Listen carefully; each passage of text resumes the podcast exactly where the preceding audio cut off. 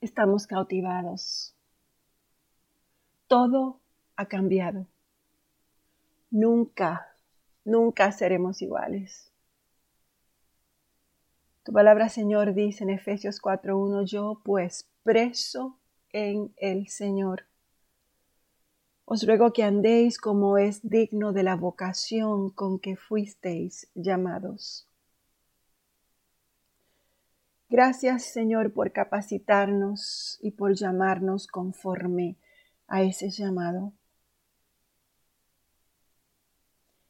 Gracias porque mientras no perdamos de vista tu dirección ni tapemos nuestros oídos para que así sean dignas nuestras acciones y para que te glorifiquemos.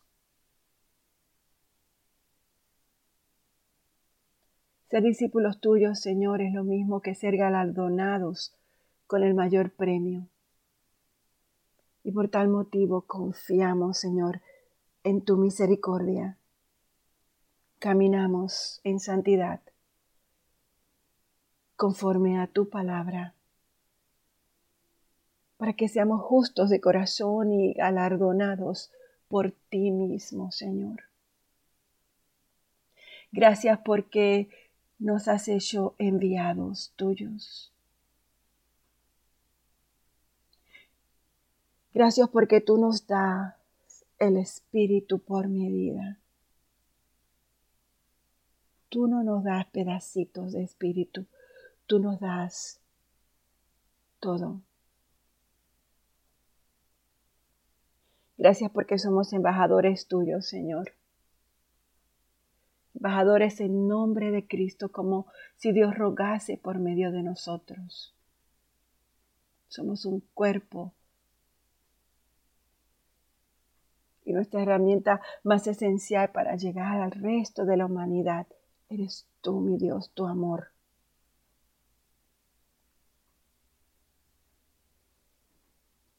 Ayúdanos a guardar nuestro corazón para representar dignamente el reino tuyo. Somos escogidos, Señor. Somos escondidos en Cristo. Somos peregrinos.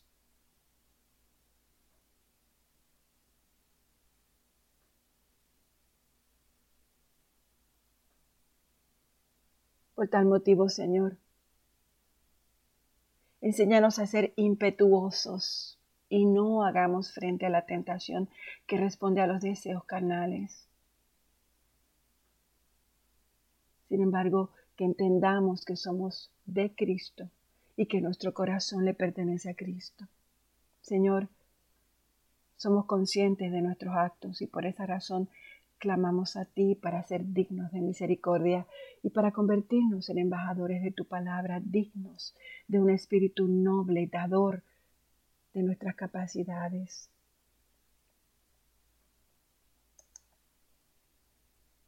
y de nuestros recursos para, para tu propósito, Señor, porque entendemos que de ese modo tú te glorificas, Señor. Padre, por mirarme, te doy gracias. Por escogerme, te doy gracias. Aunque por muchas razones pudiera tener miedo, yo sé que tú me abrigas y, y me escondes detrás de tu nombre, haciendo frente a mi batalla como un poderoso gigante.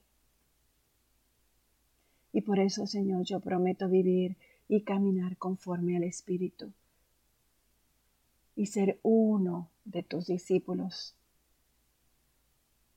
enviadas del cielo devotas a la vocación que tú nos has proclamado, la vocación que me proclamaste, e impartir tu palabra a las naciones y hacer de ellas dignas de tu misericordia. Me extiendo a lo que está adelante para llegar a esa meta y dejar en claro que no soy más que una extranjera más.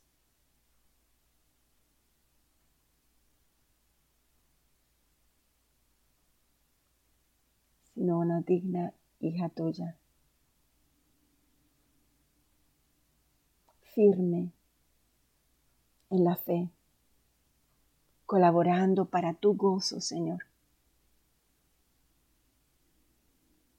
Trabajando firme, plantada como un árbol que debe mantener y lograr así arraigada ante la dificultad y ante los retos mayores, gozosa y confiada de que tú, Señor, siempre, siempre, siempre estarás. Porque tu palabra así lo dice. Nunca nos dejarás, nunca nos abandonarás. Estarás con nosotros siempre, siempre. En nombre de Jesús. Amén. Buenos días, hermanas, hermanos. Continuamos con la lectura de la palabra Primera de Corintios, capítulo 14, y nos quedamos en el verso 17. Comenzamos hoy con el versículo 18. Doy gracias a Dios porque hablo en lenguas más que cualquiera de ustedes. Pero en las reuniones de la iglesia, yo prefiero decir cinco palabras que se entiendan y que instruyan a los demás que diez mil palabras en un idioma que nadie comprende. Hermanos, no piensen como niños. Sin embargo, en cuanto a la maldad, sean inocentes como bebés y en su modo de pensar sean adultos maduros porque así lo dice las escrituras. Por la gente que habla un idioma diferente y por los labios de los extranjeros, le hablaré a este pueblo, pero ni aun así me harán caso, dice el Señor. Por eso, vemos que el uso de diferentes lenguas muestra cómo es que Dios trata con los que no creen, no con los que creen. La profecía, en cambio, muestra cómo es que Dios obra por medio de los que creen, no de los que no creen. Supongan que toda la iglesia está reunida y todos hablan en lengua. Si entran los que no entienden, los que no creen, ¿acaso no dirán que todos ustedes están locos? Pero supongan que todos profetizan. Si entra alguien que no cree o que no entiende y oye lo que están diciendo, va a darse cuenta de sus pecados y será juzgado por lo que ustedes dicen. Los secretos de su corazón quedarán al descubierto y se postrará rostro en tierra para alabar a Dios diciendo, en verdad Dios está entre ustedes. Así que hermanos, cuando se reúnan,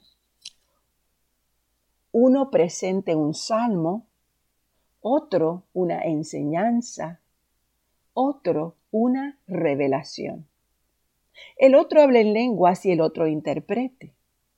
Pero todo debe de hacerse en orden para fortalecer a la iglesia.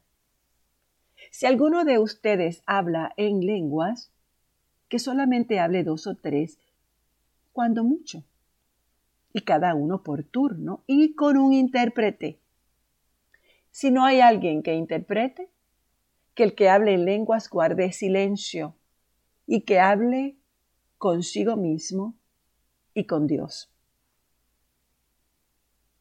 Cuando tomen la palabra los profetas, que hablen dos o tres y que los demás examinen lo que él diga si en ese momento alguien que esté allí sentado recibe un mensaje de Dios, el primero debe dejar de hablar.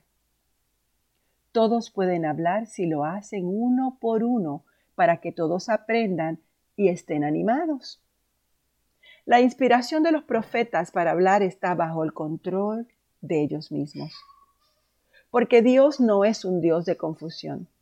Dios es un Dios de paz como en todas las iglesias del pueblo de Dios. Las mujeres deben guardar silencio durante las reuniones porque no les está permitido hablar. Deben de estar sumisas como dice la ley. Y si una mujer quiere cuestionar algo o saber algo, le puede preguntar después a su esposo cuando estén en la casa. Porque es motivo de vergüenza que una mujer tome la palabra en las reuniones de la iglesia. Acuérdense que el mensaje de Dios no comenzó con ustedes y tampoco ustedes son los únicos que lo han recibido. Si alguien cree que es profeta o que tiene un don espiritual, tiene que reconocer que todo esto que les escribo es una orden del Señor.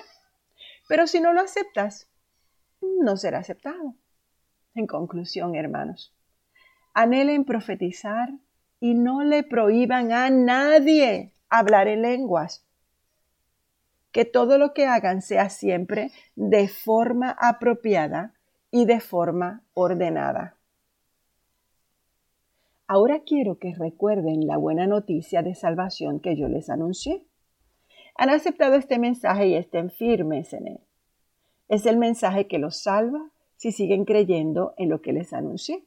Pero si no, habrán creído en vano.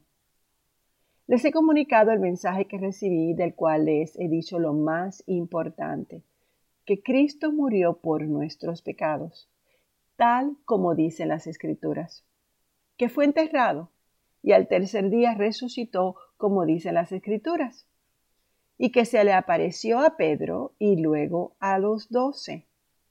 Después se apareció a más de quinientos hermanos al mismo tiempo y muchos de ellos todavía están vivos, otros ya muertos. Luego, Cristo se apareció a Santiago y de nuevo a los apóstoles. Por último, se me apareció a mí. Conmigo fue diferente, como a un bebé nacido a destiempo, porque yo soy el menos importante de los apóstoles y ni siquiera merezco ser llamado apóstol porque perseguía la iglesia de Dios pero lo soy porque Dios fue bondadoso conmigo y esa bondad no ha sido desperdiciada. He trabajado más duro que el resto de los apóstoles, aunque en realidad no he sido yo el que ha trabajado, sino la bondad de Dios que está conmigo. Entonces, no importa si el que anuncia soy yo o los otros apóstoles. Todos anunciamos ese mismo mensaje que ustedes han creído. Ya que todos nosotros les anunciamos que Cristo fue resucitado de la muerte. ¿Cómo es posible entonces que algunos de ustedes digan que no hay resurrección? Porque si no hay resurrección, entonces Cristo tampoco ha sido resucitado. Y si Cristo no ha sido resucitado, entonces nuestro mensaje no tiene caso, ni su fe tampoco. Si los muertos no resucitan, entonces somos culpables de mentir acerca de Dios, porque les dijimos a todos que Él resucitó sin ser cierto. Si los muertos no resucitan, entonces Cristo tampoco ha resucitado. Y si Cristo no ha resucitado, su fe no vale nada y todavía son culpables de su pecado. Los que murieron creyendo en Cristo también estarían perdidos. Si nuestra esperanza en Cristo es solamente para esta vida, entonces somos los seres humanos más dignos de lástima que los demás. Pero en realidad, Cristo ha resucitado y fue el primero de todos los que serán resucitados de la muerte. Así como la muerte llegó a la humanidad por medio de un hombre, también por medio de un hombre llega la resurrección. Así como Adán trajo la muerte a todos, Cristo nos trae la vida a todos nosotros. Pero todos deben ser resucitados en cierto orden. Primero fue Cristo, y luego cuando Cristo regrese serán resucitados también los que pertenecen a Él. Después vendrá el fin cuando Cristo acabará con todos los gobernantes, las autoridades y los poderes y entregará el reino a Dios Padre, pues Cristo debe reinar hasta que todos los enemigos estén bajo su poder. El último enemigo en ser destruido será la muerte. Porque dice la escritura, Dios puso todo bajo su poder cuando dice que todo está bajo su poder, el poder de Cristo, es claro que esto no incluye a Dios, porque Dios fue quien puso todo bajo su poder. Cuando todo esté dominado por Él, entonces el Hijo mismo se pondrá bajo el poder de Dios, quien puso todo bajo el poder de Cristo, para que Dios tenga el control absoluto de todo. De otra manera, ¿qué harían los que se bautizan por los muertos? Si los muertos no serán resucitados, ¿para qué se bautizan por ellos? ¿Y por qué nos arriesgamos a todas a todas horas con otras cosas? Hermanos, yo muero todos los días. Esto es tan cierto como el orgullo que siento porque ustedes son creyentes en nuestro Señor Jesucristo. Cuando, cuando luché contra las fieras de en Éfeso, ¿qué hubiera ganado yo si lo hubiera hecho solo por razones humanas? Si los muertos no resucitan, entonces comamos y bebamos, que mañana moriremos. Pero no se dejen engañar. Las malas compañías dañan las buenas costumbres. Reaccionen, entren en razón, salgan del pecado. Pues yo sé que algunos de ustedes no conocen a Dios. Y digo esto para que les dé vergüenza. Tal vez alguien preguntará, ¿cómo van a ser resucitados los muertos? ¿Qué clase de cuerpo van a tener? Pero qué pregunta tan tonta. La semilla no germina a menos que muera, ¿verdad? Y lo que siembras es una simple semilla que todavía no tiene la forma que ha de tener después. Es decir, que no tiene el mismo cuerpo. Y así se trata de trigo y de cualquier otro grano. Dios le da a cada semilla la forma que Él decide y cada semilla recibe el cuerpo que le corresponde. No todos los cuerpos son iguales. Los hombres tienen un cuerpo y los animales tienen otro. Las aves tienen un cuerpo y los peces tienen otro. Hay también cuerpos celestes y cuerpos terrestres. Pero los cuerpos celestes tienen un tipo de belleza, mientras que los cuerpos terrestres tienen otro. El sol tiene un tipo de belleza y la luna tiene otro tipo de belleza, las estrellas tienen otro tipo de belleza y cada una tiene una belleza diferente. Así será la resurrección de los muertos. El cuerpo se pone en la tierra, se pudre, pero el cuerpo que es resucitado nunca se pudre. El cuerpo que se entierra no tiene honor, pero el que resucita es glorioso. El cuerpo que se entierra es débil, pero el que resucita es fuerte. Lo que se entierra es el cuerpo físico, pero lo que resucita es el cuerpo espiritual.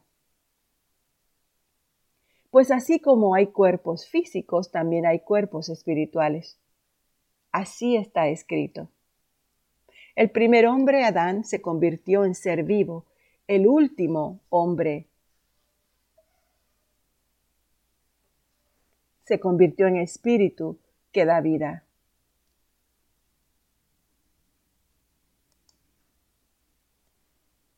Entonces, el hombre espiritual no apareció primero, sino el hombre físico y luego el espiritual. El primer hombre viene del polvo de la tierra, en cambio el segundo hombre viene del cielo.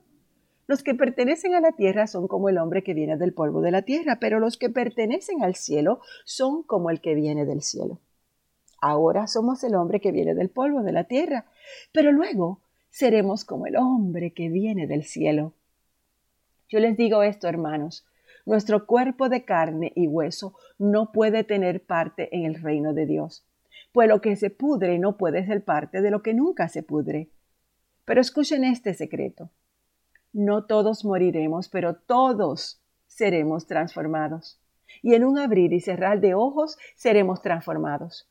Y esto sucederá al toque de la final trompeta pues la trompeta va a sonar y los muertos serán resucitados con un cuerpo que nunca se pudre y todos seremos transformados. Nuestro cuerpo que se va a podrir se vestirá con lo que nunca se pudre y este cuerpo que va a morir se vestirá con lo que nunca muere. cuando lo que se pudre se vista con lo que nunca se pudre, y cuando lo que se muere se vista con lo que nunca muere, entonces lo que dice la escritura se hará realidad. La muerte ha sido devorada por la victoria.